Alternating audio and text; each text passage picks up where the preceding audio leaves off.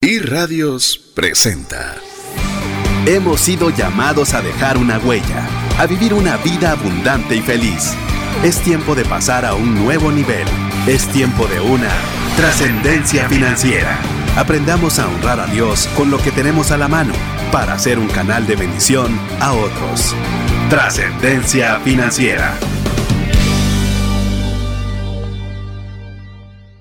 Hola, muy buenas tardes. Mi nombre es César Tánchez y como siempre un verdadero gusto poder compartir con usted un programa más de trascendencia financiera, un espacio donde queremos que usted no tenga solo lo suficiente para sobrevivir, para pagar sus deudas o para tener lo suficiente para alimentar a su familia, sino que tenga de una manera abundante y que utilice adecuadamente esos recursos que Dios ha puesto en sus manos para que tenga más allá de lo necesario, pero que también tenga para poder compartir con aquellas personas que tanto necesitan una mano amiga. Así que queremos darle la bienvenida a, nuestro programa. Estamos en la serie criptomonedas y hoy con un tema súper interesante, pero antes de entrar directamente en ello, quiero presentarle a los amigos que están compartiendo conmigo el día de hoy. Tenemos a mi, para principiar con mi amigo y coanfitrión, Mario López Salguero. Bienvenido, Mario. Muchísimas gracias, César. Es un gusto siempre estar aquí con ustedes hablando de temas muy innovadores para poder ver desde una perspectiva totalmente diferente lo que es las finanzas y el futuro de lo que puede ser los billetes y los dinero porque se puede volver digital. Así que va a ser un tema muy interesante el día de hoy. Así es, y quien ha estado con nosotros el programa anterior, estará este programa, estará el siguiente programa y estará desarrollando junto con nosotros también el webinar que ya le hemos mencionado, ya le vamos a dar más información al respecto, pero le doy la palabra ahora a mi estimado David Auk para que pueda saludarles y poder también ya estarse, hacerse presente al programa del día de hoy. Buenísimo, muchas gracias. Hola a todos, eh, bienvenidos a este programa. La verdad que Va a estar buenísimo con los temas que vamos a, discutir hoy y a ver si no se nos acaba el tiempo antes de, hablar de lo que queremos y les hemos preparado con mucho cariño. Eh, no será la primera vez, mi estimado David.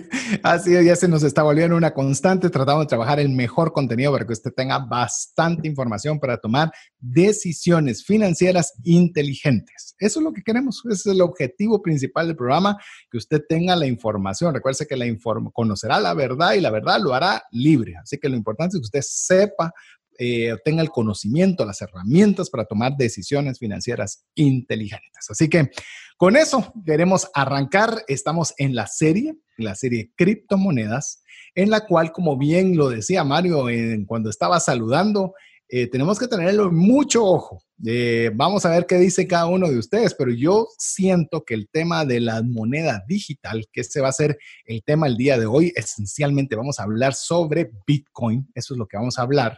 Vamos a hablar un poco qué son las criptomonedas y ponerle una breve introducción de lo que hablamos en el programa anterior. Escúchelo, vaya, escúchelo despacio. Eh, Mario les va a contar una, la, la base sobre la cual parte todo lo que vamos a hablar, que es blockchain Vamos a hablar de criptomonedas y específicamente de Bitcoin. A ver, un breve hiper mega resumen, mi estimado Mario, para el tema de blockchain.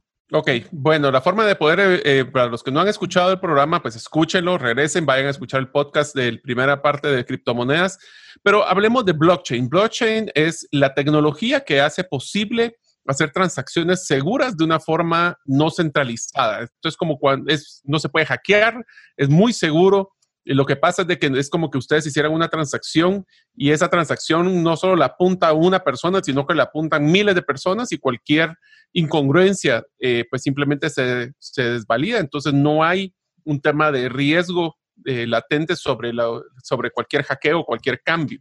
Hablamos de que este es, pues, es como el Internet nosotros, y para que no se asusten los que no son muy tecnológicos, no es un tema de que yo sé exactamente cómo es el algoritmo de Internet que hace que mi correo electrónico vaya de mi computadora aquí, vaya a Suiza y regrese para caer en la computadora de, de César. Yo lo que necesito es saber que existe, cuáles son los protocolos o cuál es lo básico y cómo usarlo. Entonces hablábamos de muchas eh, aplicaciones, eh, voy a hablar de tres, cuatro nada más para que nos enfoquemos en el de las criptomonedas, pero eh, hablamos muchísimo del tema de contratos seguros, donde vamos a poder hacer una transacción pues transparente, automática que no va a requerir que alguien tenga una opinión subjetiva y que se puede tener toda la trazabilidad, o sea, el seguimiento de este proceso, fichas médicas, y controles de, de, la línea de producción, controles de transporte, etcétera, etcétera. Entonces es un medio seguro. Si tienen más dudas, vean el episodio anterior. Eh, así es. Y cuando estamos hablando de que estamos hablando, por ejemplo, lo mencionó Mario, contratos inteligentes, temas de seguros y demás, resulta que comienzan a haber una serie de operaciones muy dispersas, muy diferentes y obviamente con qué se van a pagar. Ahí es donde obviamente un sistema inteligente va a necesitar también un dinero inteligente, porque obviamente el dinero que conocemos, pues obviamente eh, yo voy a hacer antes, antes de, darle la pregunta a David respecto al tema de la criptomoneda, para arrancar con eso, eh, recientemente les digo, estuve viendo un documental eh, relacionado con el narcotráfico. Y cuando estaba viendo el tema del narcotráfico decía que mover la droga era sumamente fácil. El dilema es qué podían hacer con el dinero porque el dinero era voluminoso, era pesado, era difícil de poder, eh, es decir, les llegaba más dinero de la capacidad que ellos tenían de esconderlo, guardarlo y demás. Entonces, para ejemplificar nada más este punto, ese es el problema a veces del dinero, del dinero tal como lo conocemos. Y ahí es donde vienen, obviamente, alternativas que cada vez están más vigentes y por eso estamos hablando de este tema, alternativas de usar un tipo de dinero no convencional, como el que hemos estado acostumbrados, de papel que lo podemos agarrar y lo podemos meter en el bolsillo y ahora sí, poder utilizar alternativas como las criptomonedas. Pero ante eso, ahora sí viene la pregunta, David. ¿Qué es eh, o cómo nos podrías explicar qué es una criptomoneda? Bueno, mira, eh, un poquito lo que hablábamos en el programa pasado, eh, de todo lo que podemos hacer eh, con el blockchain y el montón de ideas que estuvimos discutiendo. la primera criptomoneda que surgió fue Bitcoin. Bitcoin fue el primer sistema, el primer, la primera moneda en el ecosistema este que, que estuvimos hablando de la tecnología, eh, y básicamente lo que es es una moneda digital, o sea, lo que, lo que estamos hablando del dinero, lo que en este protocolo quisieron resolver era básicamente poder, utilizando la tecnología de blockchain, crear esta moneda para comenzar a hacer transacciones. Eh, hoy por hoy, o sea, hay más de 5.000 criptomonedas que existen. Eh, para, sí, o sea, imagínate, se, se crean constantemente eh, distintos protocolos, ¿verdad? Distintos eh, objetivos y la razón fue de que Bitcoin, y hoy que vamos a hablar un poquito de eso, resolvía una de las formas de negocio que estuvimos discutiendo, ¿verdad? O sea, el, el hecho de venir yo y poderle mandar a César cuando esté en Tailandia, por ejemplo, dinero de forma rápida y segura, resolvía ese, e, ese tema en específico, ¿verdad? Eh, eh, utilizando el blockchain eh, de Bitcoin. Sin embargo, eso no significaba que era, iba a ser el único negocio o, la única forma de utilizar este gran sistema que, se desarrolló, ¿verdad? Porque pasaron, esto no es una tecnología que surgió ayer, o sea, como hablábamos, esto comenzó en el 2008, pero eso llevaba ya años, pues, o sea, e incluso una década de que existía la, criptografía, por ejemplo, y que se unía eh, con los sistemas eh, descentralizados. Y entonces alguien más desarrolló otra y dijo, bueno, Bitcoin definitivamente no me sirve para hacer eh, contratos inteligentes, por ejemplo. Entonces alguien más desarrolló con otro sistema de blockchain diferente, usando las mismas bases, si puedo llamarlo así, pero con otro propósito, que fuese más fácil a nivel, si quieres verlo así, de, de programación y ahí se creó, por ejemplo, Ethereum. Eh, hablábamos también de que los blockchains son públicos, ¿verdad? O sea, que la gente validaba esas transacciones. Sin embargo, no necesariamente eh, todos los blockchains son públicos, ¿verdad? O sea, hoy por hoy también hay otras criptomonedas, por ejemplo, la tercera más importante que se llama XRP, eh, está manejada y está centralizada por una empresa que se llama Ripple, y, el blockchain de ellos es privado, por ejemplo, ¿verdad? O sea, hace unos meses oímos la noticia de este gran banco eh, que se llama JP Morgan, JP Morgan. su moneda y es un blockchain privado, ¿verdad? Entonces, hoy tenemos blockchains privados que validan las transacciones como un banco central, si, si quieren verlo así, blockchain públicos como Bitcoin eh, y entre ellos hay muchas eh, alternativas o usos en las criptomonedas. Por ejemplo, hay gente desde que desarrolló una para un juego, por ejemplo, entonces es más fácil programarla en juegos, otra para hacer transacciones bancarias como XRP, eh, otra para hacer contratos como Ethereum, eh, y así cada una de las 5000 tiene un propósito, ¿verdad? O sea, donde programadores utilizando todo este conocimiento que desarrolló en Bitcoin, por ejemplo, lo replicaron para hacer otras monedas. Te digo que hasta el gobierno de Venezuela creó su propia criptomoneda, ¿verdad? El Petro, ¿verdad? que, la amarró al petróleo, que hoy no vale nada, ¿verdad? Pero, pero creó su propia criptomoneda para, para poder hacer transacciones. Eh, ya hay gobiernos en Asia, por ejemplo, que están desarrollando ya su, su criptomoneda eh, para ir reemplazando su moneda actual, por ejemplo, ¿verdad? O sea, entonces, hoy por hoy existen esas migraciones y, ahí te podría ir hablando de una en una, pues, o sea, pero hay, hay historias chistosas como la, eh, una criptomoneda que se llama Dogecoin. Esa criptomoneda la crearon por un juego. O sea, fue así como que ah, hagamos nuestra criptomoneda, Mario César, sí, pongámosle eh, pues, el nombre del programa, la crearon como un juego y comenzó a agarrar popularidad, popularidad, popularidad. Y hoy es de las principales criptomonedas. Está en el top, eh, si no estoy mal, top 20 tal vez. Y al final, porque al fin, todas estas criptomonedas, hoy por hoy, como hablábamos el programa pasado, tienen un propósito, sin embargo el precio o, el crecimiento del valor surge por, el, por la oferta y demanda que tengan, ¿verdad? Entonces, sí es bien importante que cada vez que nosotros hagamos una inversión en alguna criptomoneda y investiguemos qué hacen. Todas tienen sus páginas de internet, todas tienen sus publicaciones, todas tienen comentarios eh, para saber en qué estamos metiendo nuestro dinero, ¿verdad? Pero como te digo, ahí 5.000 páginas que chequear, ¿verdad? O sea, y, no necesariamente todas son las mejores. Hay muchas que crean como que fueran empresas nuevas, surge la moneda y después no funciona y ¡pum! se desaparecen. Entonces son bien eh, riesgosas cuando no se, no se sabe de qué son, ¿verdad? Yo creería, para ir, eh, porque mencionaste bastante, vamos a, porque aún a mí ahorita puede eh, asustarse porque algunos conceptos le puedan resultar extraños. Mire, básicamente criptomoneda es una moneda digital, es decir, no la puede agarrar con su mano. O sea, es, es moneda que usted no puede ver, pero eso no significa que no tenga valor. Habiendo dicho, vamos a entrar con temas de valor y, demás, vamos a ir despacio. Lo, que sí es importante que usted sepa es que, por ejemplo, cuando usted tiene dinero normal, que es, ya le voy a, le vamos a ir contando, se le llama fiat, el dinero fiat, que usted tiene el dinero, lo deposita en su banco y usted puede hacer transferencias de su dinero a través de su teléfono, computadora o a donde sea. Usted no tiene el dinero físico, pero sabe que ahí está y sabe que tiene un valor. De la misma forma ocurre con las monedas digitales, tienen un valor. A la diferencia muchas veces de la, de, la moneda convencional es que es un poquito más estable y la otra va subiendo o bajando de valor dependiendo de la oferta y la demanda. Entonces, cuando usted oye, cuando hay criptomonedas, significa que hay muchas, muchas divisas digitales que están rondando por todos lados. Y aquí viene quizás una de las, de las principales preguntas. ¿Cómo puedo saber cuál es buena y cuál no lo es? Pues bueno, la investigación, como bien lo mencionó David.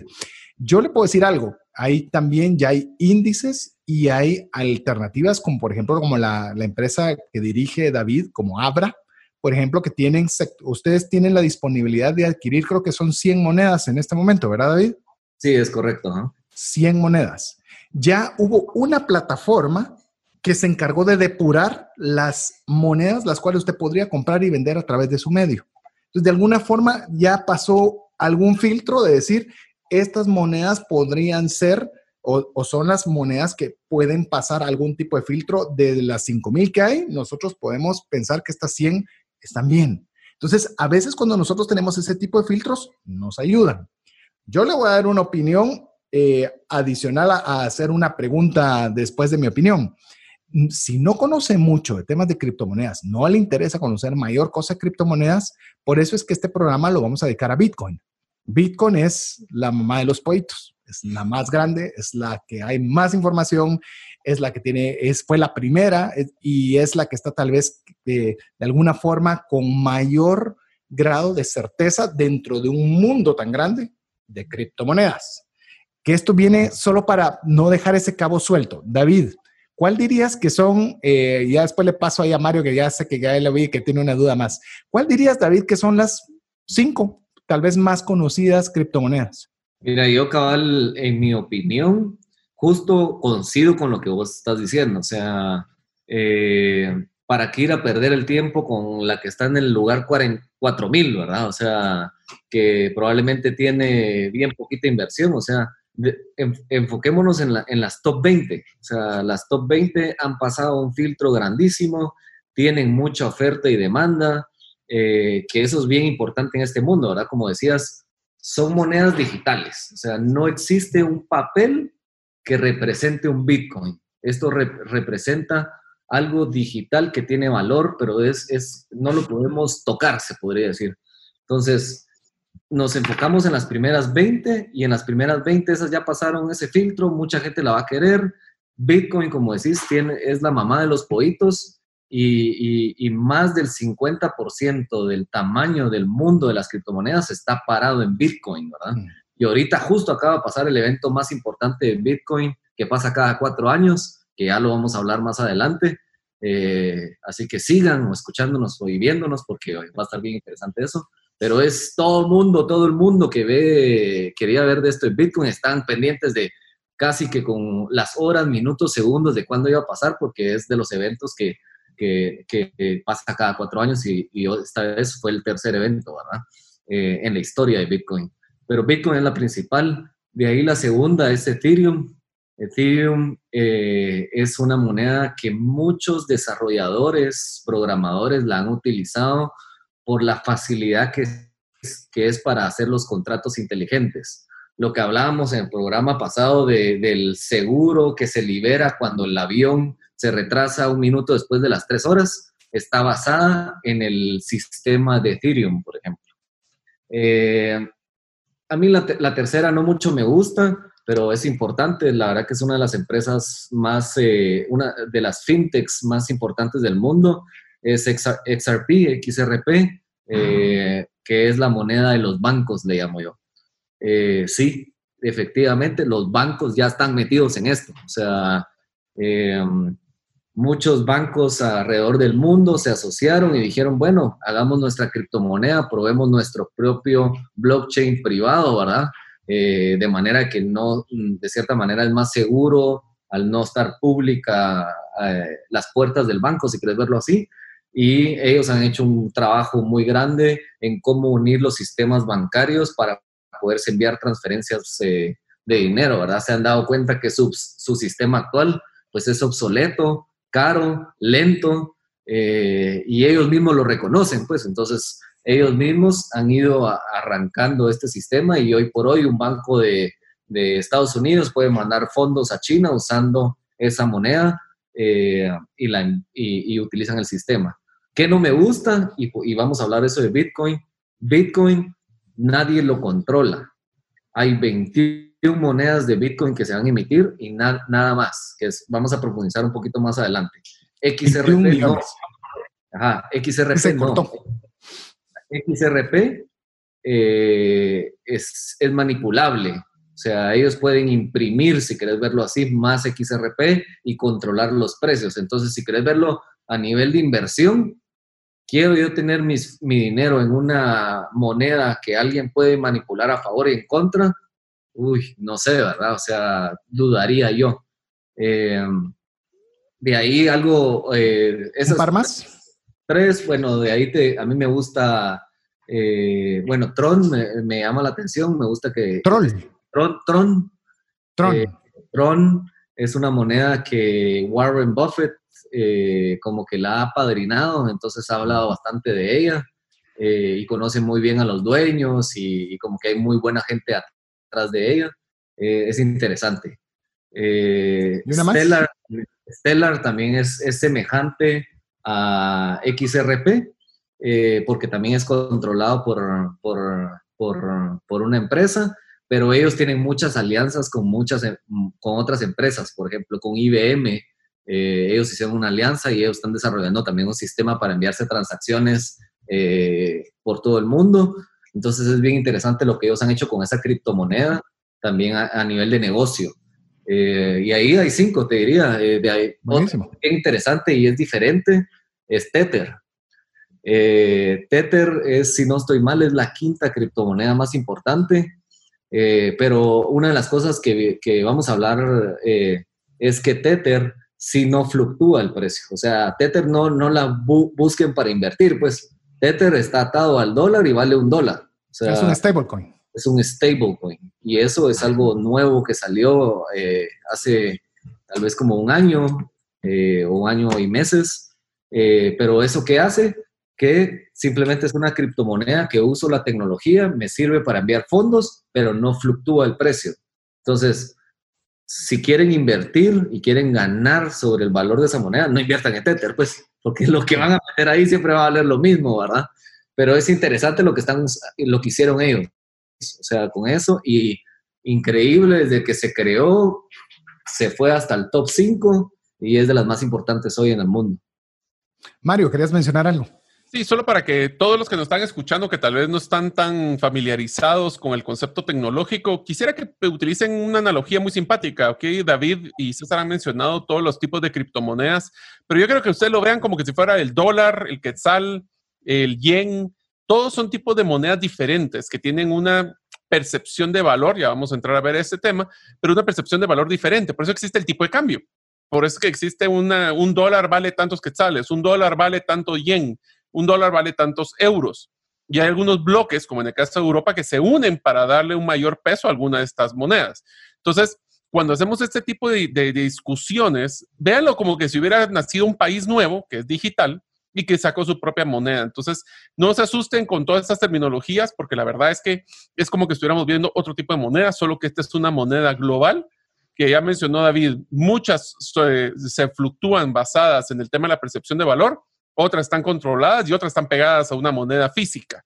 Entonces eso nos va a dar una idea de que las monedas y criptomonedas simplemente la siguiente evolución. Y para que no se asusten con el tema digital, les cuento que ustedes ya tienen en su bolsa un dinero digital, que es su tarjeta de crédito. La tarjeta de crédito, ustedes no tienen un uh, billete físico que lo vaya a validar, pero más sin embargo compran y después les toca hacer transferencias, posiblemente un dinero que les transfirieron de la empresa. Entonces, nosotros ya vivimos en un mundo digital, así que no se asusten usar este tipo de tecnología porque ya la usamos desde hace mucho tiempo. Yo recuerdo una, anécdota simpaticísima. Eh, me costó muchísimo que mi suegra, en su momento, implementara la tarjeta de crédito en su empresa, porque decía de que eso tenía miedo que no le fueran a pagar después los emisores de las tarjetas. Lo estaba hablando hace mucho tiempo. Y ese es el tipo de, de eh, diría yo, que es como ansiedad que genera implementar este tipo de nuevas tecnologías. Se puede imaginar antes cuando estaban intercambiando monedas físicas de metal y ahora iba a salir un papelito que se llama billete, igual generó mucho estrés. Entonces, no tengan miedo la tecnología, ya la tenemos, simplemente que ahora existen opciones. De hecho, quisiera ampliar con lo que estás mencionando, porque yo creo que es bien importante que nosotros revisemos un poco la historia del dinero. La historia del dinero nos va a dar un poco la, el, panorama para que se nos quite, como bien dice Mario, el tema del miedo de, a qué, de qué me están hablando cuando hablan de una criptomoneda y específicamente temas de Bitcoin. Eh, ¿cómo, ¿Cómo se... Vamos a empezar. Las primeras muestras que hubieron de la humanidad antigua eran dibujos. Y en los dibujos lo que se miraba siempre era la relación del dinero con las personas a través de documentos, a través de transacciones, a través de comercio, a través de cualquier cosa que usted se imagine, pero tenía que conllevar el tema del dinero. Todavía, es decir, antes de poder escribir, ya el tema del dinero estaba presente. Inclusive le puedo decir desde las primeras épocas en las cuales se tenía, yo qué sé, era la caza de animales y cazabas un animal y tenías carne pero no todos cazaban a los animales. Entonces había alguien que tenía un cultivo y entonces le decía, mira, yo te doy unas zanahorias y te doy algunas verduras y dame un pedazo de carne. Entonces ahí comenzaba ya a ver el tema del comercio. La moneda de cambio era el trueque, es decir, era el pedazo de carne y era la zanahoria. Pero ¿qué resultaba? No, yo quiero tu caverna, ¿verdad? Ah, no, pero la caverna no me va a dar tres zanahorias, pues, o sea, eso necesitamos que me des A, B o C. Y resultaba que ya las divisiones comenzaban a ser complicadas, porque yo no quería zanahorias, o sea, yo quiero que me des carne por acá en mi caverna, pero yo no quiero zanahorias.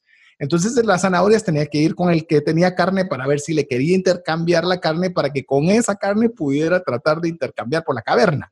Espero no haberlo perdido en esa vuelta, pero eso era lo que comenzaban a ver de qué forma podíamos ponernos de acuerdo para poder intercambiar productos.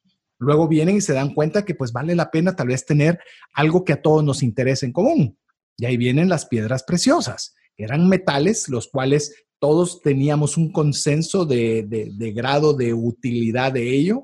Viene el tema del oro, el oro todo lo comenzamos a valorar y demás. Entonces, intercambiar oro, pero hasta eso era difícil, porque no iba a andar uno con su lingote de oro por todos lados para cambiar por zanahorias o por de todo. Entonces resulta que vienen y aparte era peligroso porque se lo podían robar cuando los comerciantes iban. Entonces a alguien se le ocurrió, miren, ¿sabes qué? Déjame aquí tu oro yo te voy a dar una carta donde diga que yo tengo tu oro aquí guardado y cuando, cuando necesites cambiarlo, tú me dices, le vas a dar a la persona de que va, intercambiaste por un décimo de tu lingote de oro o por un cuarto de tu lingote de oro y demás, y se iban con esas cartas que estaban amparadas por el oro que se tenía guardado. De ahí viene el concepto de la moneda, donde antes se suponía de que, por ejemplo, el dólar, que es el que más tenemos nosotros eh, como referencia de moneda, estaba respaldado por oro, lo cual era cierto. Es decir, se emitía una cantidad de dinero y tenía un respaldo, usualmente era Fort Knox, en el cual nosotros guardábamos ahí el dinero físicamente. Hasta que, ¿qué sucedió con Nixon, mi estimado Mario? Lo que pasa es que en ese momento, en los años 70, empezó la guerra de Vietnam.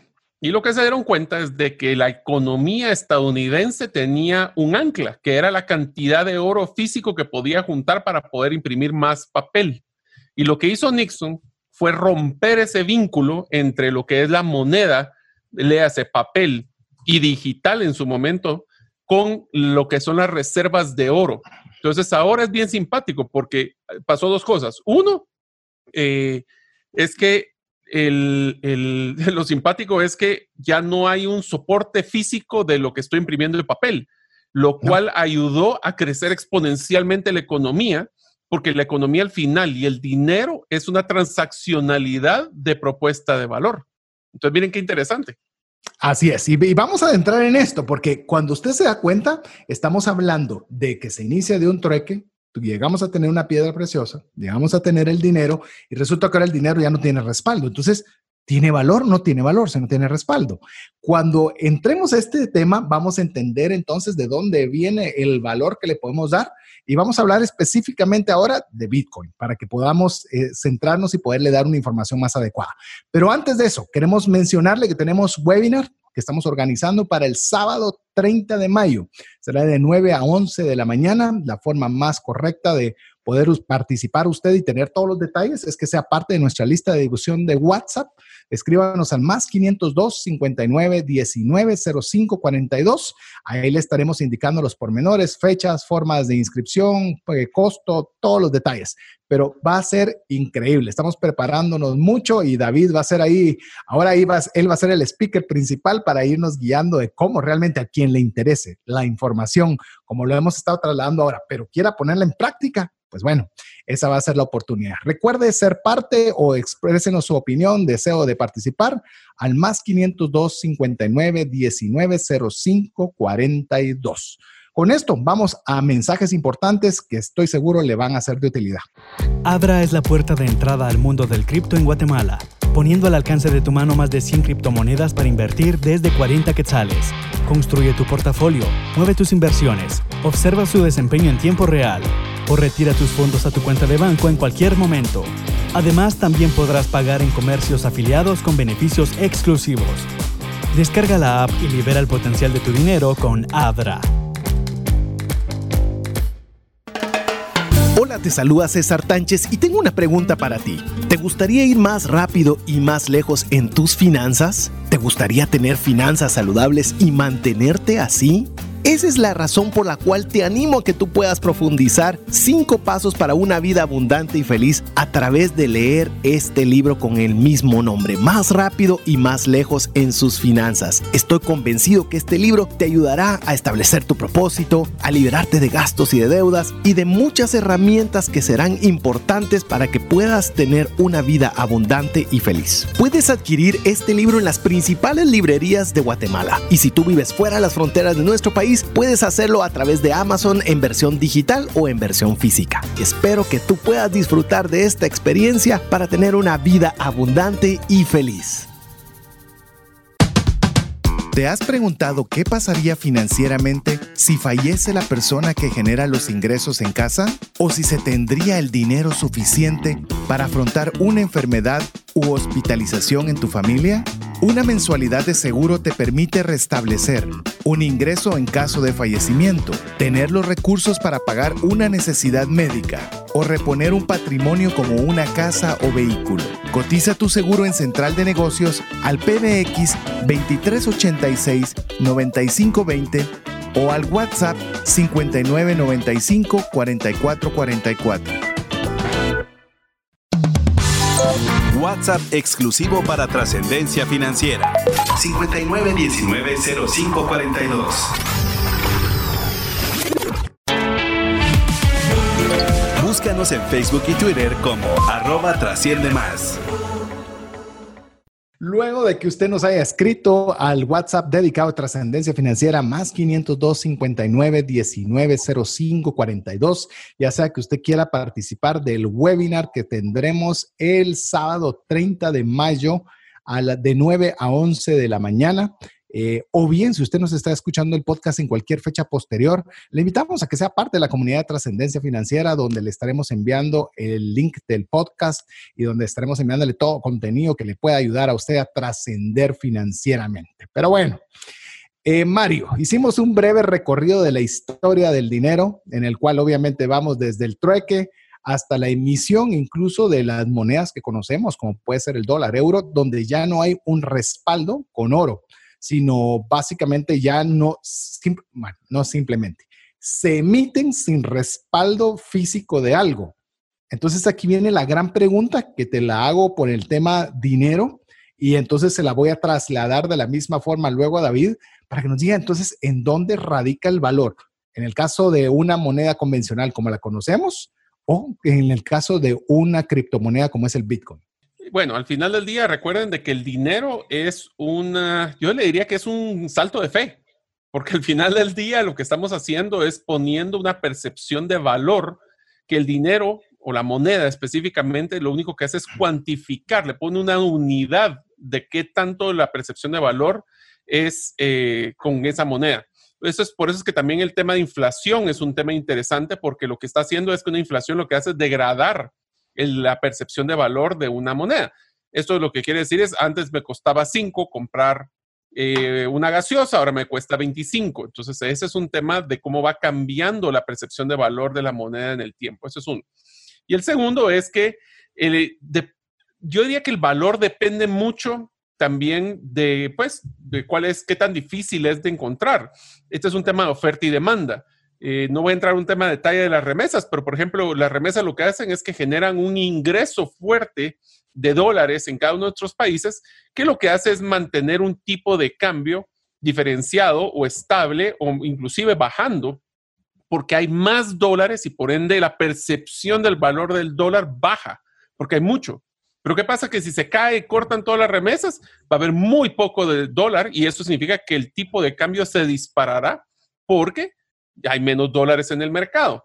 De ahí también qué tan fácil es de transportar. Ahorita el, el, costo de transacción, y ahí David puede ampliarnos un poco, es que, por ejemplo, los dólares, eh, o por ejemplo, cuando quieres mandar una transacción a Estados Unidos o de Estados Unidos para acá, agarremos el ejemplo de las remesas, eh, hay un costo de agarrar el dinero papel en la caja en Estados Unidos, procesar la persona que está recibiendo ese dinero, mandar esa transacción de banco a banco, ese banco tiene un cajero que hay que pagarle, ese cajero también después te va a tener que dar otro tipo de papel, que en este caso es la moneda local, y todas esas transacciones tienen un costo.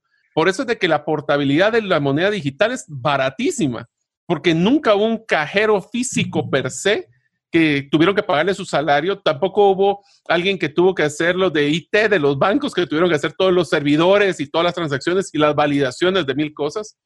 También es qué tan fácil es poder compartir y dividir. Eh, si en caso ya no quiero un lingote de oro, como decía César, ahora quiero un tercio. Cortar un pedazo de un tercio del lingote era mucho más difícil que poder hacer simplemente, o como en el caso de César y yo, que tenemos punto cero 3 de Bitcoin eh, como, como un, una inversión o tenemos 1.38 de Ethereum o lo que sea. O sea, ya se vuelve muy fácil de dividir y finalmente, pues, qué tan fácil es de cambiar, que es la otra forma de poder evaluar qué tan, pues, qué tanto nos puede servir cambiar desde digital a físico, físico, digital. Y si David, Sí, no, y creería añadir algo adicional, que es el valor universal que se le da. Es decir, eh, por ejemplo, cuando usted recibe un dólar, no está pensando si el dólar tiene un respaldo con, con, oro o no. Simplemente usted sabe que ese dólar vale un dólar y que si yo se lo doy a alguien más, esa otra persona percibe el valor de ese dólar de la misma forma que yo. Entonces, porque si yo creo que el dólar es muy bueno, pero Mario no cree que es bueno, no podemos hacer ese intercambio porque Mario no considera que es bueno y yo considero que sí. Entonces, cuanto más universal es la, creencia de valor, porque mire, ¿qué es creencia de valor? Es donde nosotros vamos a poder tenerle un valor importante a algo o no. Solo para terminar este, este, este punto de lo que hablaba Mario con el tema de dólar, encontré una estadística, solo para que usted se dé cuenta. 100 dólares en 1913, sé que se oye hace mucho tiempo, ¿verdad? Pues más de 100 años, pero esos mismos 100 dólares, la capacidad adquisitiva de esos 100 dólares en el 2020 es apenas de 3.83 dólares. Imagínense. Es decir, el valor ha ido bajando por las circunstancias que Mario le ha estado dando. ¿Eso significa que el dólar es malo? No. ¿Eso significa que entonces debo deshacerme de los dólares si es que tengo dólares? No. Simplemente lo que queremos ponerle es la percepción del valor. Entonces, al final de cuentas, algo va a ser o va a tener un valor de acuerdo a la percepción. ¿Cómo se maneja el valor? Hablemos ahora específicamente de Bitcoin, David. Sí, y para, ampliarte un poquito justo lo que estamos diciendo, ¿verdad? O sea, hoy por hoy yo puedo ir a comprar una pizza y pagar con quetzales y la gente me lo va a recibir, me va a dar la, me va a dar la pizza. En algunos lugares puedo llegar y decir, mire, le puedo pagar en dólares y la gente va a decir, bueno, sí, te recibo dólares y lo que te van a decir es a qué tipo de cambio, ¿verdad? Y, a veces ellos te inventan el tipo de cambio o usan el del banco y te lo van a aceptar. Lo mismo pasa con Bitcoin, ¿verdad? O sea, hoy por hoy ya existen lugares eh, donde te dicen, eh, yo te doy mi producto, te doy mi servicio a cambio del Bitcoin, ¿verdad? O sea, entonces eso facilita como un poquito lo que estaban hablando ustedes, que Bitcoin se convierta en una moneda eh, global, ¿verdad? O sea, hoy por hoy puedo entrar a expedia.com y, y, reservar un hotel y pagar con Bitcoins. Puedo ah, comprar mi pasaje. Eh, yo conozco gente que ya no tiene cuenta bancaria, o sea, que está sin cuenta bancaria, ya no, ya no maneja el dinero en el banco, o sea, se maneja solo con Bitcoin y compra sus productos y servicios con, con, con sus Bitcoins. En Estados Unidos Puedes ir a Whole Foods, que es el supermercado, y pagar con bitcoins, por ejemplo. Eh, Microsoft ya puedes pagar con bitcoins. O sea, ya hay muchas páginas, eh, muchas empresas que aceptan bitcoins como forma de pago, ¿verdad? Eh, y justo ahorita, para darte un buen ejemplo, ¿qué, ¿qué, es lo que le da valor al Bitcoin? ¿Cuántos Bitcoins tengo que dar yo a cambio de un servicio? En unos días viene un evento que es famoso Pasado mañana. ¿verdad? Pasado mañana de, de, esto, ¿verdad? O sea, que es el Pizza Party, le llaman, ¿verdad? La fiesta de la pizza. Y es un evento bien, bien interesante, pero en, en ese tiempo, cuando no había mucha gente que, que valoraba Bitcoin, pues el precio valía muy poquito, ¿verdad? Entonces compró unas pizzas de Papa Jones y vio 10 mil Bitcoins eh, para que le dieran esas pizzas hagan el, hagamos el cálculo, pues, o sea, al precio ahorita, si dijéramos a 9 mil dólares eh, un Bitcoin por 10 mil Bitcoins, son, son 90 millones de dólares que pagó por esas dos pizzas de Papa Jones. Eh, chistosísimo, pues, o sea, hoy con esas dos pizzas eh, hablábamos, podría comprarse la franquicia entera para toda Centroamérica, creo yo, pues, o sea, eh, entonces es, bien, bien chistoso ese día y, y, en la comunidad del mundo de Bitcoin se celebra, eh, incluso pagando pizzas a lugares donde aceptan Bitcoins, se celebra comprando una pizza. Hasta ganas de comer una pizza me dieron ya. ¿Vos no, Mario? ¿Te apuntás para celebrar el dentro de dos días?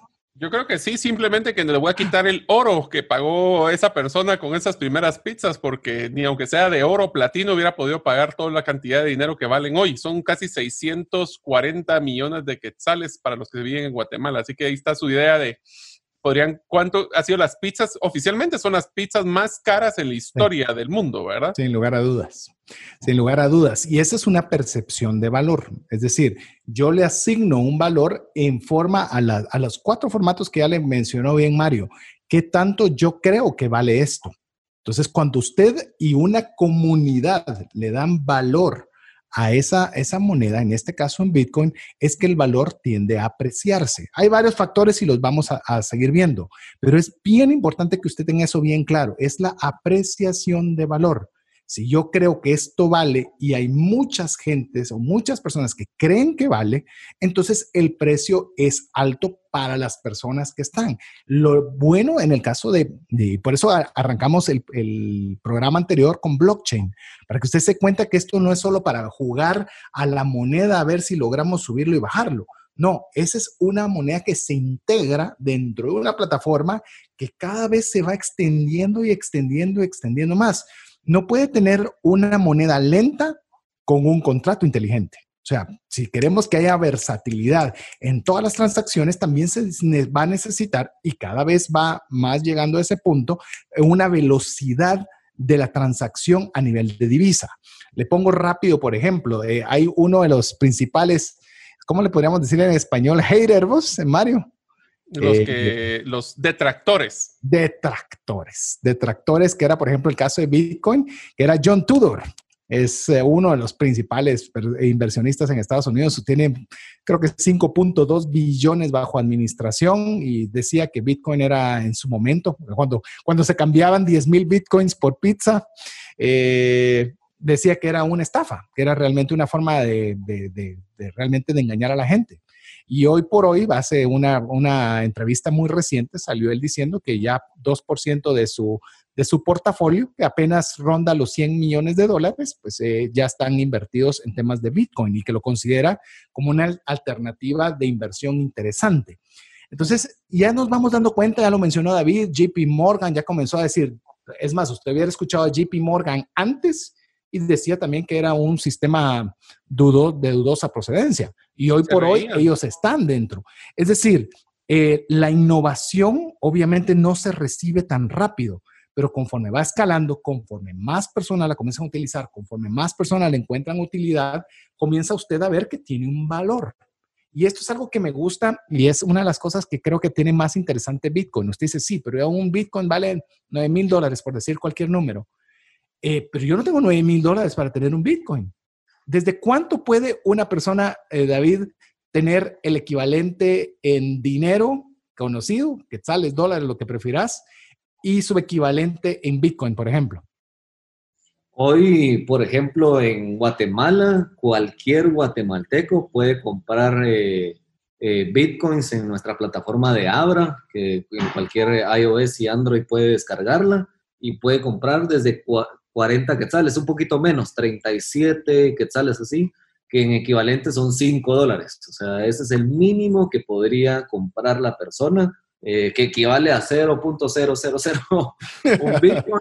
Pero, sí. Pero lo importante no es tal vez no, no tener un Bitcoin, ¿verdad? O sea, lo importante es que si Bitcoin hoy pasa de 9 mil dólares a 18 mil dólares, mis 40 quetzales se vuelven 80 porque tendrían ese incremento en el valor dado que invertí en esa posición de Bitcoin, ¿verdad? O sea, en este ejemplo de la pizza, esas 10 mil Bitcoins en el 2010 creo que fue, o no, me acuerdo bien el año ahorita, eh, valían, ¿qué? 20 dólares, ponte, ¿verdad? O sea, eh, pero el valor de Bitcoin a través de la historia ha, ido incrementando de valer centavos a un dólar, a tres dólares, 300, a lo que vale hoy el precio del Bitcoin. Y esa razón también es porque Bitcoins no se emiten más de cierta cantidad en la historia. O sea, Bitcoin en específico, el protocolo que creó este famoso Satoshi Nakamoto, es que solo van a haber 21 millones de Bitcoins en la historia sea, pero esa historia va a pasar en, muchos años. Pues hoy por hoy la cantidad de Bitcoin, si no estoy mal, ronda como por los 18 millones eh, y, es lo que hay en el mercado. Y de esos 18 millones hay muchos Bitcoins que se perdieron, ¿verdad? O sea, que ya no existen porque alguien descuidó esas llaves, por ejemplo, que lo vamos a hablar en otros programas, que es bien interesante esto, pero hay una persona que, que tenía Bitcoins en su computadora, se olvidó de esos Bitcoins, tiró la computadora al basurero y en eso se recordó, ay, mis bitcoins. Cuando vio tenía creo que 10, 15 millones de dólares en su disco duro y por más que contrató gente y se fue a buscar al basurero, no encontró nunca su computadora, pues. Eh, Nosotros conocemos a una persona así, ¿verdad, César? Le vamos a enviar este programa para que, para que yo ir un ratito. Sí, tenemos un amigo de que tenía una, un wallet, una billetera, ya lo vamos a ver en el próximo programa, y olvidó el código y olvidó las palabras. Entonces ya te imaginarás que tenía cuatro bitcoins y ahorita está mordiéndose. Ya le ofrecimos a, con César hasta pagar un psicólogo para que le haga una regresión a ver si así se acuerda. Así es. que... Lo que no le dijimos es que le íbamos a hacer la regresión mental y le íbamos a decir al inicio y no te acordarás de nada. para quedarnos con los bitcoins.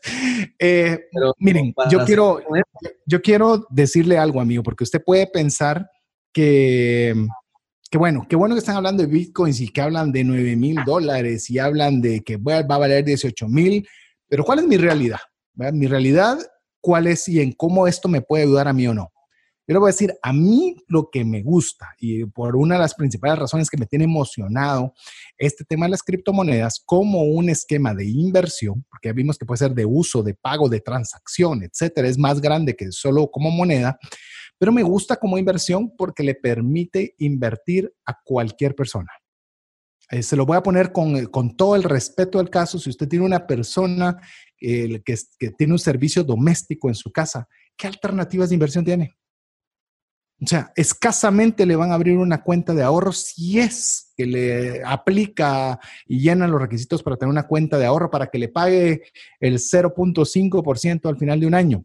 Eh, no estoy generalizando, solo estoy extrapolando para darle el ejemplo. Pero con 50 quetzales usted puede comprar una criptomoneda. Sube, baja de precio, sí, lo vamos a ver en el próximo programa pero alternativas de inversión. Yo digo, lo que yo he visto con personas con muy escasos recursos es que comienzan a limitarse de montones de cosas para por fin, después de años, poder comprar una su cuerda de terreno para poder sembrar frijol. Y lo digo con mucho respeto porque es un trabajo tesonero, arduo y difícil.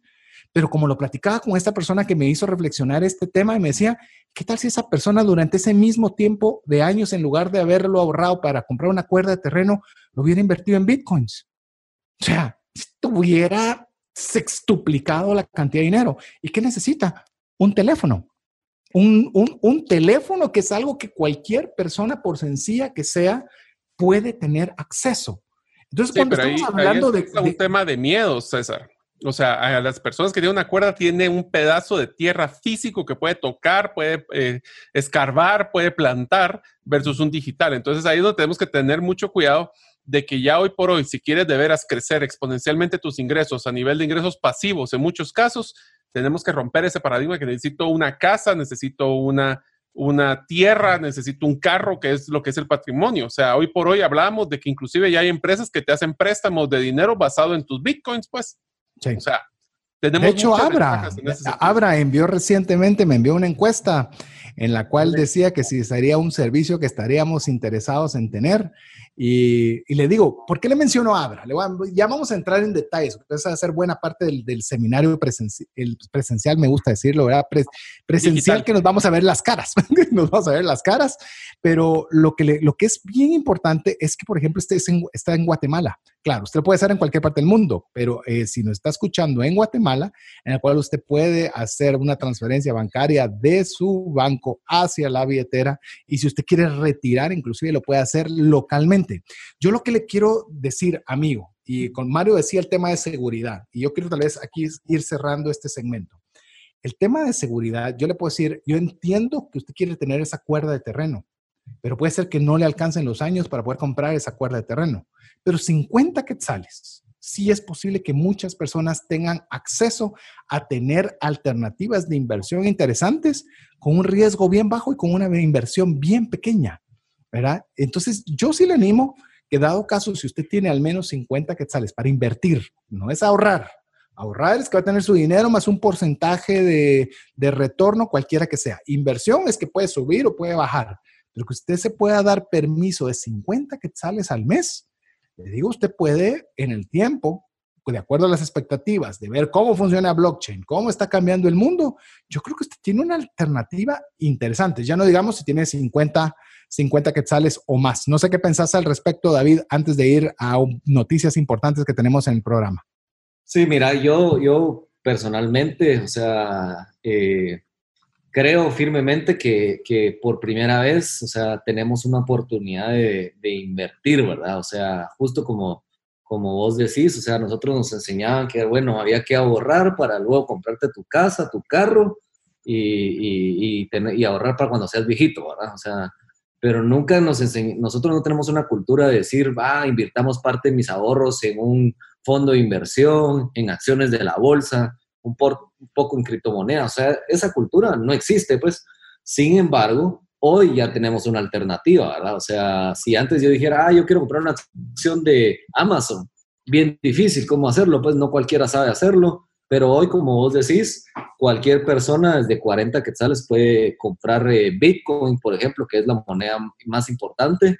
Eh, y hoy nosotros tenemos clientes en Guatemala que, que sí, compran 40 quetzales para entender la plataforma, para entender cómo funciona. De ahí de la nada sus 40 eh, se convierten en 80 y dicen, wow, ahí va, y, meten otro, otro fondo, otro depósito más grande porque ya les gustó, ¿verdad? O sea, o con, con el 5% que logren es mucho más de lo que les estarían dando eh, otras alternativas en un año. Entonces, ahí es donde uno podría decir, en lugar de tenerlo ahí guardado bajo el colchón, mejor ponerlo a trabajar y que se reproduzca, se podría decir, ¿verdad? Eh, entonces sí, es una buena alternativa. Eh, justo una de las cosas que pasaba en esos momentos cuando estábamos hablando de la pizza party era que eh, era bien difícil comprar Bitcoin, no sabías cómo, entonces eso hacía que pues como no nadie te lo aceptaba, no todo el mundo te iba a dar algo, no había valor, pues, o sea, hoy por hoy todo el mundo puede comprar bitcoins, ¿verdad? O sea, entonces... Pero te diría, David, de que el, reto más grande que tuvo la bitcoin y las criptomonedas fue el intercambio hacia las monedas físicas. O sea, ahí es donde creo que las personas realmente no le querían poner atención, porque qué bueno, o sea, podríamos pasar un digital y tal vez lo podía utilizar en Amazon o algún lugar así, pero si yo quería efectivo cash, esa era la limitante, diría yo, más grande que tenían las criptomonedas hasta hace poco, pues. De hecho, con lo que estás mencionando, he, ahí pues, los que pudieron comprar en ese tiempo, que fueron los, como se le llaman, los early adopters o los primeros en adoptar esta tecnología, los pues, obviamente hoy, hoy están recibiendo un enorme beneficio de ello. Entonces, yo quiero cerrar este segmento diciéndole, amigo, que esto no solo es para inversionistas como John Tudor que invierten 100 millones de dólares. Claro, los hay y si tenemos alguno dentro de la audiencia, genial, esto también puede ser para usted, pero eh, es también para aquella persona que quiere invertir poco, que tiene pocos recursos, pero quiere alguna alternativa de inversión. Les digo, a veces nos metemos en emprendimientos donde perdemos y nos quedamos endeudados, que son más riesgosos a veces que este tipo de herramientas que apenas las puede iniciar con 50, 40 quetzales fue que me dijo David. Yo ya estoy subiéndole 10, 40 quetzales. Así que vamos a dejar que usted nos pueda escribir al WhatsApp dedicado a trascendencia financiera más 502 59 19 0542 para dos cosas. Una, para ser parte de nuestro listado de difusión. Así le podemos enviar este audio para que lo escuche despacio por si hemos ido muy rápido, que solemos ir bastante rápido, que tenemos mucho contenido. Y segundo, para que usted esté atento al webinar que tenemos el sábado 30 de mayo de 9 a 11 de la mañana, donde estaremos literalmente hablando ya de la implementación. Hoy es el contenido, la información, abrirle cómo es que funciona y si eso es a usted algo que le interesa y le gusta, pues enhorabuena, lo vamos a animar a que pueda participar. Lo estamos diseñando de tal forma que dentro del costo que, tenga, que usted tenga una cantidad depositada en su wallet digital. ¿Qué es eso? No se preocupe, lo vamos a platicar la próxima semana en el próximo programa. Así que mientras usted nos escribe, vamos a hacer una breve pausa para que usted escuche mensajes importantes. Hola, te saluda César Tánchez y tengo una pregunta para ti. ¿Te gustaría ir más rápido y más lejos en tus finanzas? ¿Te gustaría tener finanzas saludables y mantenerte así? Esa es la razón por la cual te animo a que tú puedas profundizar cinco pasos para una vida abundante y feliz a través de leer este libro con el mismo nombre, más rápido y más lejos en sus finanzas. Estoy convencido que este libro te ayudará a establecer tu propósito, a liberarte de gastos y de deudas y de muchas herramientas que serán importantes para que puedas tener una vida abundante y feliz. Puedes adquirir este libro en las principales librerías de Guatemala y si tú vives fuera de las fronteras de nuestro país, puedes hacerlo a través de Amazon en versión digital o en versión física. Espero que tú puedas disfrutar de esta experiencia para tener una vida abundante y feliz. ¿Te has preguntado qué pasaría financieramente si fallece la persona que genera los ingresos en casa? ¿O si se tendría el dinero suficiente para afrontar una enfermedad u hospitalización en tu familia? Una mensualidad de seguro te permite restablecer un ingreso en caso de fallecimiento, tener los recursos para pagar una necesidad médica o reponer un patrimonio como una casa o vehículo. Cotiza tu seguro en Central de Negocios al PBX 2386 9520 o al WhatsApp 5995 4444. WhatsApp exclusivo para trascendencia financiera. 59190542.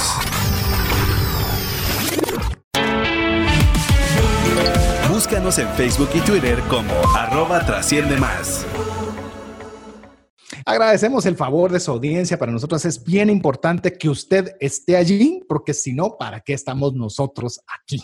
Así que hay una, hay una frase que nos gusta decir siempre en el tema de trascendencia financiera. Lo importante es aprender, aplicar y compartir. O sea, aprendamos, pongamos en práctica lo que nosotros creamos que es conveniente para nuestra vida. Y tercero, compártalo con sus amigos, de verdad. Háganos el favor de poderle de enviar este podcast, poderle decir la existencia del programa a más amigos para que poco a poco todos podamos trascender financieramente. Eh, les recordamos, tenemos webinar, un webinar que va a estar disponible el día 30 de mayo a las 9 de la mañana, 9 a 11 de la mañana. Si usted quiere participar, escríbanos al más 502 59 19 05 42, donde le estaremos dejando los detalles. Tenemos un cupo disponible muy limitado y no garantizamos demasiado de que vamos a tener cupo para todos, aunque ahora la tecnología está dándonos esa herramienta. David, antes de, dar los anuncios que, teníamos preparados y que usted recién acaba de escuchar, eh, estábamos que qué es lo que le da valor al Bitcoin. ¿Cuál es tu opinión al respecto? Mira, básicamente eh, hoy una de las cosas que más le da valor y por eso es que es bien importante investigar de las criptomonedas, en especial Bitcoin. Bitcoin es, un, es una moneda escasa. ¿Qué quiere decir esto? Que hay una cantidad limitada de Bitcoins en el mundo y no hay más y a cierto momento de su producción, se va a decir, ya no va a haber más de 21 millones de bitcoins. ¿Eso qué hace? Y eso, si nos vamos a, analizarlo, es que al tener cierta cantidad limitada de bitcoins a la venta y mucha cantidad de gente queriendo comprar bitcoins, se convierte en algo de oferta y demanda, ¿verdad? O sea, sube el valor del Bitcoin. Es como decir, bueno, como hay tan pocas Bitcoins y hay mucha gente que quiere, le subís el precio para ir como limitando esa oferta y demanda para subir el valor de Bitcoin. Eso es una de las cosas que ha pasado en la historia. Eh, ponértelo así, un Bitcoin antes que valía un dólar cada Bitcoin, el hecho de que cada vez más gente se vaya enterando de Bitcoins, en el hecho de que cada vez más empresas aceptan Bitcoin como forma de pago, hace que exista más demanda de Bitcoins, ¿verdad? Entonces, eh, eso es uno de los pilares fundamentales, te diría yo, eh, para pensar dónde poner tu inversión, ¿verdad? Porque si sabes que no va a haber más bitcoins porque no existe un banco central que está imprimiendo papel como ahorita lo que está pasando, ¿verdad? Eh, no hay, de cierta manera, o, o, ahora hay más establecimientos que te aceptan bitcoin como forma de pago. hay más gente que quiere comprar 40 quetzales de bitcoin. Entonces, ¿qué pasa? El precio automáticamente se va a disparar. O sea, entonces, si ves hoy las gráficas del valor de Bitcoin en, del 2009 para acá, o sea, es un crecimiento de los mejores activos del mundo, te diría yo, en inversiones, pues, o sea, eh, incluso Bitcoin este, este año se ha catalogado también eh, en lo que ha crecido el valor del principio de año a hoy, como también uno de los mejores activos para invertir, ¿verdad? Eh, pero yo te diría que la razón principal es esa, o sea, oferta y demanda de que Bitcoin no, nadie la puede emitir y por eso es un bien escaso. Si lo ponemos solo en cuestión de referencia, porque alguien puede decir, ala, pero 21 millones de Bitcoin es un montón. Solo pongámoslo en referencia. Solo la inyección a la economía que imprimió Estados Unidos fueron 2.3 trillones de dólares. Solo es para aliviar a la economía, no es la cantidad de dinero circulante de dólares que hay en el mundo. O sea, entonces cuando usted pone trillones, pueden ser cuatrillones, la verdad que no sé cuánto, de, cuánto dinero circulante en dólar puede haber en el mundo, eso sería un dato interesante, pero para que usted se dé cuenta, 21 millones resulta ser una cantidad sumamente limitada. Eh, lo bueno es que ya lo escucha usted, usted puede ser parte dueño del 0.000001, pero eso tiene un valor eh, intercambiable que usted lo puede utilizar para compras. Yo sé que nos escuchan personas alrededor del mundo, pero Guatemala siendo un país pequeño no podría decir, ala, pero ¿quién me va a recibir bitcoins para poder comprar algo? De hecho, tenemos eh, ya restaurantes y algunos comercios que están recibiendo bitcoin, ¿verdad, David? Así es, es correcto. ¿Puedes mencionar alguno? Sí, claro, mira, la, ventaja de, Abra es que, eh, que lo vamos a ver en el taller y eso es una de las cosas que, tal vez nos hace falta explicar, pero en el taller vamos a explicar cómo fondear tu billetera, cómo comprar, o sea, bien despacio, cómo eh, hacer todas las transacciones de la billetera de Abra pero Abra ahora en Guatemala, eh, cualquier comercio puede utilizar Abra como forma de, recepción de fondos, ¿verdad? O sea, aceptarlo como forma de pago. Entonces, hoy por hoy ya puedes ir al restaurante La Pista, eh, a Luca, a Rick's Burgers, eh, puedes traer tus productos que compraste en Amazon utilizando un PO Box que se llama Mailboxes, etcétera. comprar tu iPhone en iStore. Eh, y todo utilizando Abra como forma de pago y al final lo que le estás mandando son bitcoins. Entonces hoy es sumamente fácil y una de las misiones que tenemos nosotros es que los comercios adopten eh, Abra como una forma de, de, cuenta, si quieres verlo así, que les permita recibir criptomonedas. Entonces mucha más gente vas a poder eh, darle un uso a las bitcoins que tenés, ¿verdad? Sí, a pesar de que, el, eh, de, que, de que realmente el Bitcoin es considerado con lo que se llama un store value, que es realmente un, un valor que no debiese ser necesariamente para comprar un café, sino como algo que realmente preserva e incluso aumenta el valor en el tiempo, Mario. Sí, solo para que tengan un dato simpático que acabas de mencionar, el, si agarráramos la multiplicación de la cantidad de bitcoins que se van a producir en la historia con el tipo de cambio de hoy, y lo comparas contra lo que acaba de mencionar César, de la inyección que hizo Estados Unidos por el tema de la crisis del coronavirus, en la historia es el equivalente al 9.5%. O sea, todo el valor de bitcoins en el mundo es el 9, el 10% de lo que invirtió en dinero ahorita de Estados Unidos solo para levantar la economía por el tema del coronavirus. O sea, ahí está tu, tu comparación. Así que eso es un bien realmente escaso. Mire, algo que es interesante y es algo como estamos hablando de criptomonedas y hoy específicamente de Bitcoin, es algo que lo vuelve muy, pero muy interesante de que sea una cantidad limitada. Porque al ser una cantidad limitada, pues obviamente significa que quien quiera comprar cuando ya se haya acabado la emisión de esta moneda digital, pues tendrá que comprar a los que tengan. ¿Y a qué valor? Pues al valor de la oferta y la demanda en el, en el tiempo. Y ahí es donde yo le recomendaría que si usted va a darle vueltas a más criptomonedas porque le gustó el tema y quiere verlo y está en la libertad de hacerlo, tal vez uno de los factores que yo le recomendaría que viera es que también tenga algún grado de limitación la moneda, la criptomoneda que esté buscando. Porque si está abierta, pues literalmente nunca va a haber un sentido de escasez y lo que podría provocar también que, llamemos, la oferta siempre esté disponible y lo cual pues obviamente no haga que su inversión crezca a la velocidad que, que promete. Eso no es que yo sea ningún gurú, eso es simple economía. A mayor oferta o mayor demanda, la economía se mueve en relación a ellas. Eh, quiero hacer una pregunta rápida en esta vía, David. He visto que está Bitcoin, pero hay Bitcoin Cash, Bitcoin SB y Bitcoin con varios apellidos. ¿Es lo mismo o es diferente para que nuestros amigos tengan claro si es lo mismo o es diferente?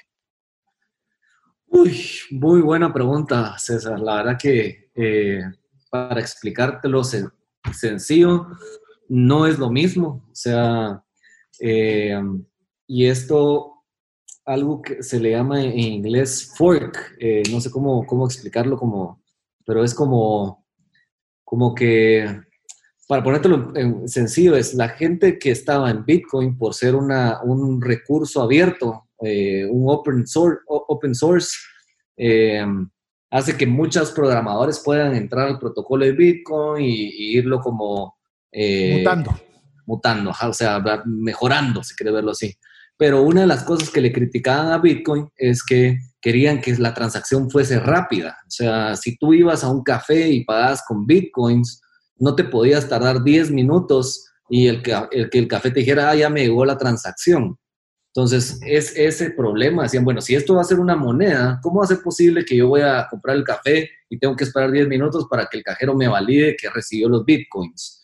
Eh, entonces, lo criticaban mucho y mucha gente decía, no, tiene que ser más rápido, tiene que ser más rápido. Entonces, muchos de esos de programadores, si quieres verlo así, dijeron, no, hay que seguir las bases de Bitcoin, de lo que desarrolló Satoshi, pero hay que hacerlo más rápido. Y ahí fue donde dijeron, se separaron la gente de Bitcoin y la gente de Bitcoin Cash, por ejemplo. Entonces desarrollan en base al protocolo de Bitcoin otra criptomoneda que se llama Bitcoin Cash, que las transacciones puede llevar más transacciones y más rápidas, por ejemplo. Y que pues, se puede utilizar Bitcoin para como, como efectivo, pues, ¿verdad? Eh, y luego la gente de Bitcoin Cash dice, no, mira, a mí no me gustan estos parámetros y a mí tampoco esto, y la gente se vuelve a dividir y crean Bitcoin SB y Bitcoin Cash. A eso se le llama fork, por ejemplo, esas divisiones.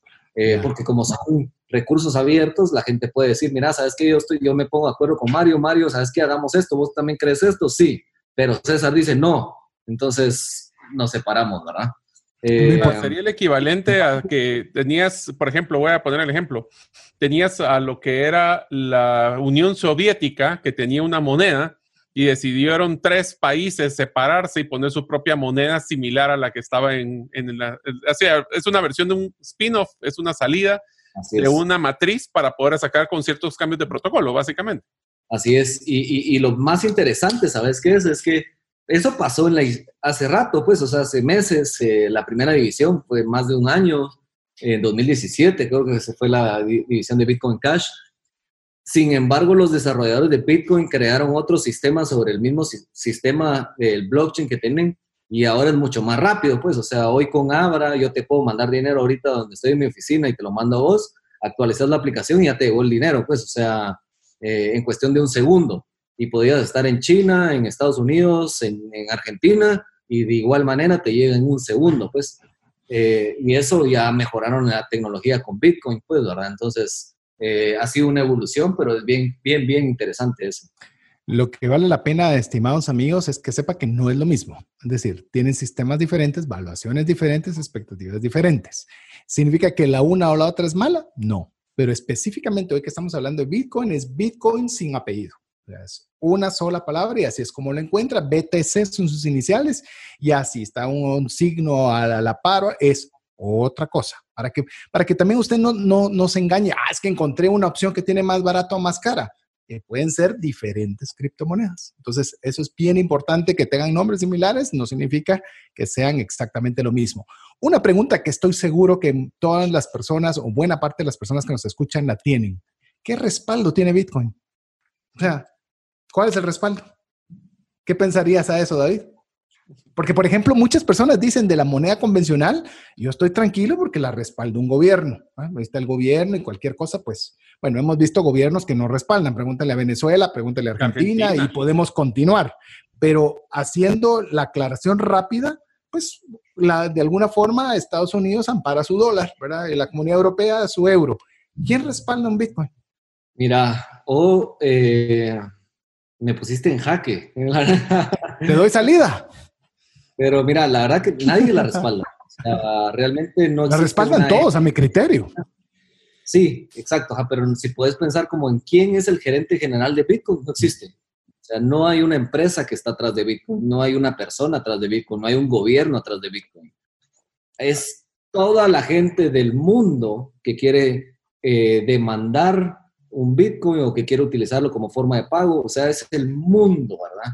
Eh, desde su creación las reglas que, que crearon a Bitcoin o este blockchain, o sea, este Satoshi lo diseñó así, pensando en que no hubiera un incentivo de imprimir más Bitcoins, por ejemplo, y manipular el precio, que no existiera una empresa atrás de Bitcoin, que incluso este Satoshi no existe, nadie sabe dónde está. O sea, por más que le dijeron, mira, vení, te vamos a dar un premio Nobel, eh, aparece, no apareció. O sea, eh, y hoy, si quieres eh, o sea, darle super premio, llamarlo, etcétera, o, buscarlo en Facebook, no existe. O sea, no hay como que, como que hubiera aparecido el sistema eh, hecho por Dios, no sé. de la nada. Pero de la nada. Entonces hoy lo respaldamos todos, pues, o sea, son todas las empresas que, que, que adoptamos Bitcoin como sistema, somos todas las personas que estamos haciendo transacciones de Bitcoin, somos todas las personas que queremos comprar un Bitcoin. Entonces, hoy por hoy te podría decir es, es todo el mundo que confía en este sistema, pues, o sea... Yo te voy a poner un ejemplo ahí, César, para que podamos ampliar ese concepto. Y este es el tema de economía descentralizada, o sea, y no creamos que solo las criptomonedas están pasando por esto, o sea, ¿quién es el dueño del carro, de, de la flota más grande de vehículos con Uber? Pues son todas las personas que son dueñas de su carrito que confían en la aplicación de que les van a dar una transacción, de que si te llevo de punto A a punto B me van a dar un dinero y la otra persona confía de que le van a debitar de su tarjeta de crédito. La misma cosa con Airbnb, Uber y todos estos modelos descentralizados. Es el mismo concepto, es un tema de confianza. ¿Y quién le da valor? ¿Quién le da soporte?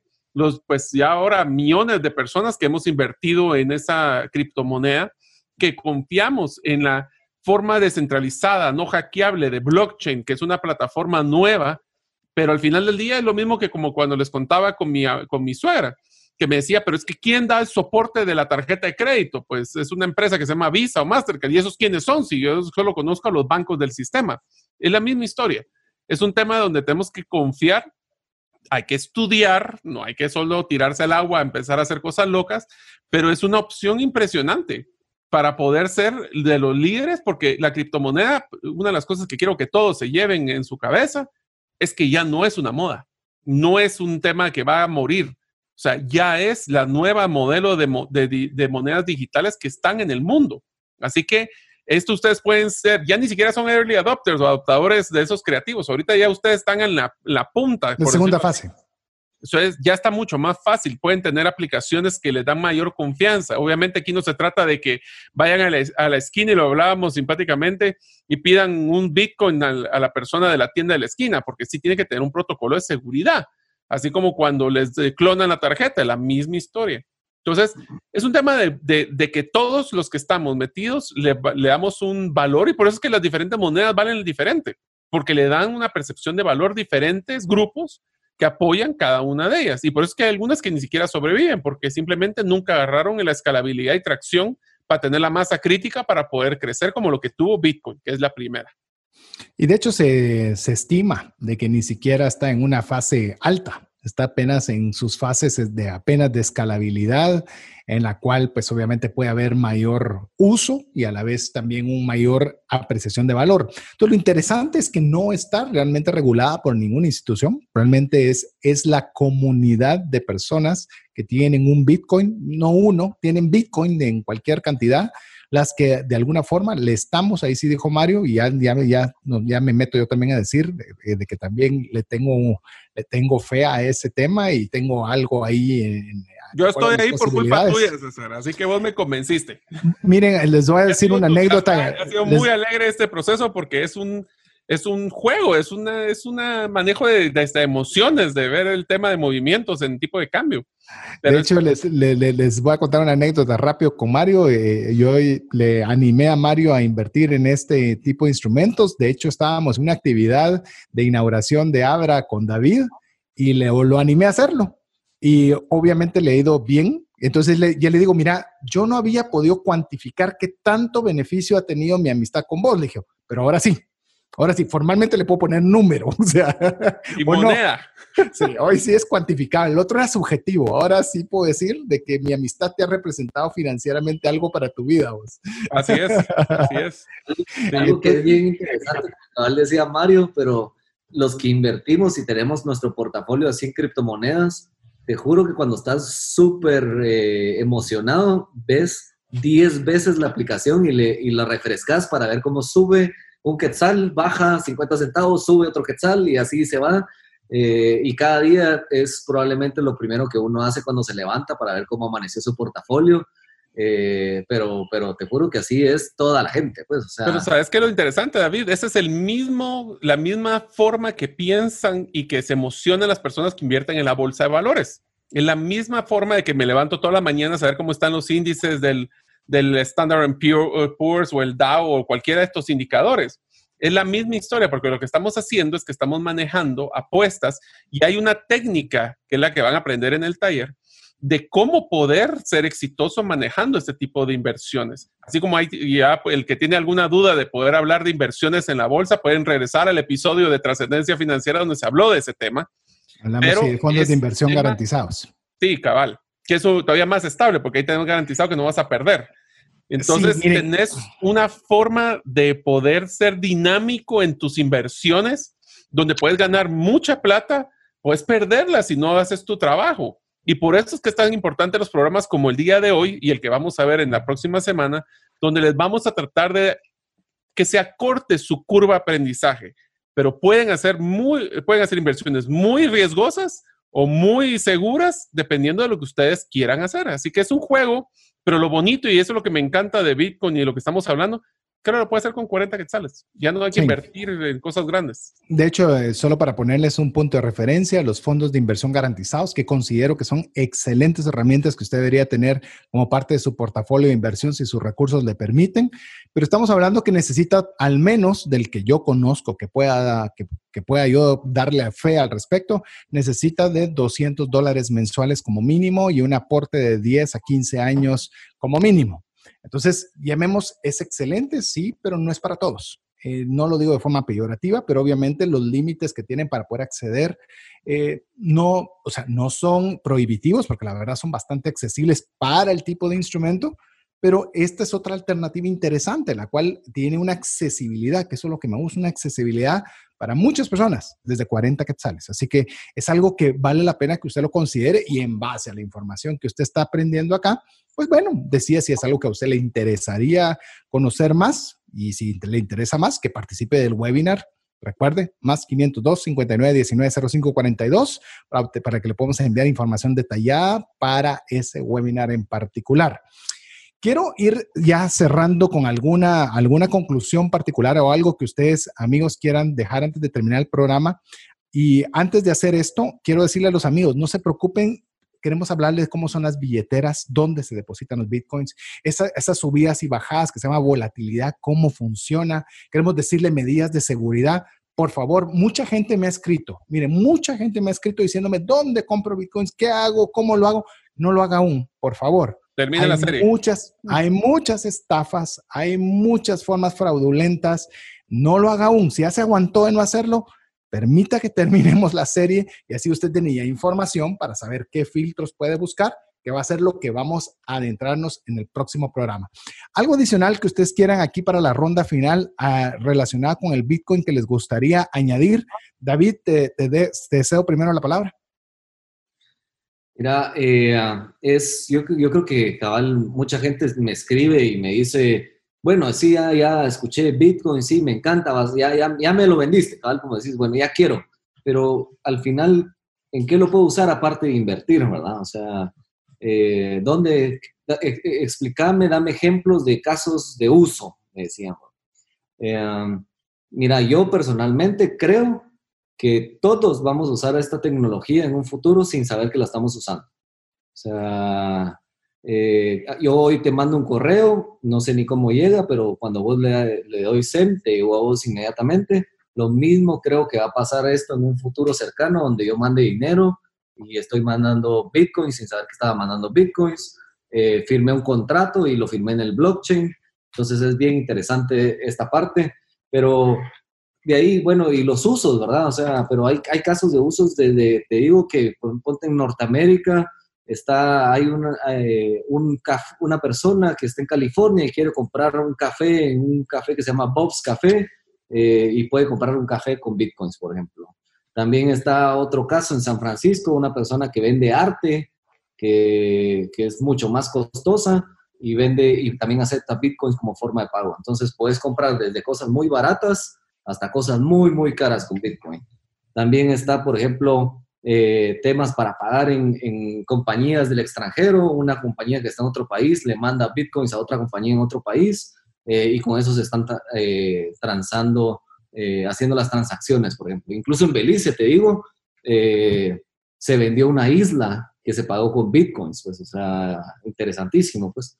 Entonces, pero aquí hay unos casos bien, bien interesantes que quiero hablarte un poquito más, pero los voy a dejar un poquito picados. Para el siguiente programa, Mario. Esta es una tecnología que vino para quedarse, así que si ustedes quieren poder pues, adelantarse en la curva de aprendizaje y poder tener decisiones, aparte que esto es un tema excepcional para poder platicar con los amigos. Ah, así que si quieren verse más, más, más inteligentes de lo que ya son, aprovechen a tener temas como estos para poder tener una conversación diferente. Y el dinero es digital, ya lo vivimos, como les digo, las tarjetas de crédito, transferencias ya están. Ahora viene el siguiente modelo que es criptomonedas. Así es, la verdad que, que, estabas mencionando esto, yo estaba hablando con dos personas, he hablado en esta semana en la cual he conversado este tema y te soy franco, aparte que es apasionante, te digo, te hace ver un poquito más inteligente, dirías vos. Así que quiero agradecerles a amigos por estar nuevamente hoy en el programa, nos Esperamos haber abarcado por lo menos bastantes aspectos de Bitcoin. Podríamos hablar muchísimo más sobre este tema. Recuerde que todavía tenemos un programa más donde estaremos hablando de de los temas de ya, literalmente, dónde se guarda, qué consideraciones debe tener, cómo, de qué perspectivas de inversión y demás. Eso será el próximo programa. Y recuerde escribirnos al más 502 59 19 05 42 para estar, para recibir la información respecto de este webinar que tendremos ya una aplicación práctica, literal. Ahí vamos a estar con teléfono en mano como para poder literalmente ver cómo se hace. O sea, es parvulitos uno y trocitos dos, pero ya literalmente con plata ahí metida en, ese, en, ese, en esa billetera digital. Así que paso a paso vamos avanzando. Esperamos que el programa haya sido de ayuda y bendición. Le agradezco a Mario López, a David Aug, a mi estimado Jeff en los controles por el favor de su audiencia y esperamos estar con usted la próxima semana en un programa más de trascendencia financiera. Mientras tanto, que Dios le bendiga. Hemos recibido herramientas prácticas que nos ayudarán a trascender más, no solo para beneficio propio, sino de nuestro prójimo. Esto fue Trascendencia Financiera, porque honramos a Dios cuando usamos bien los recursos que administramos. Hasta nuestro próximo programa. Esta es una producción de iRadios Guatemala Centroamérica.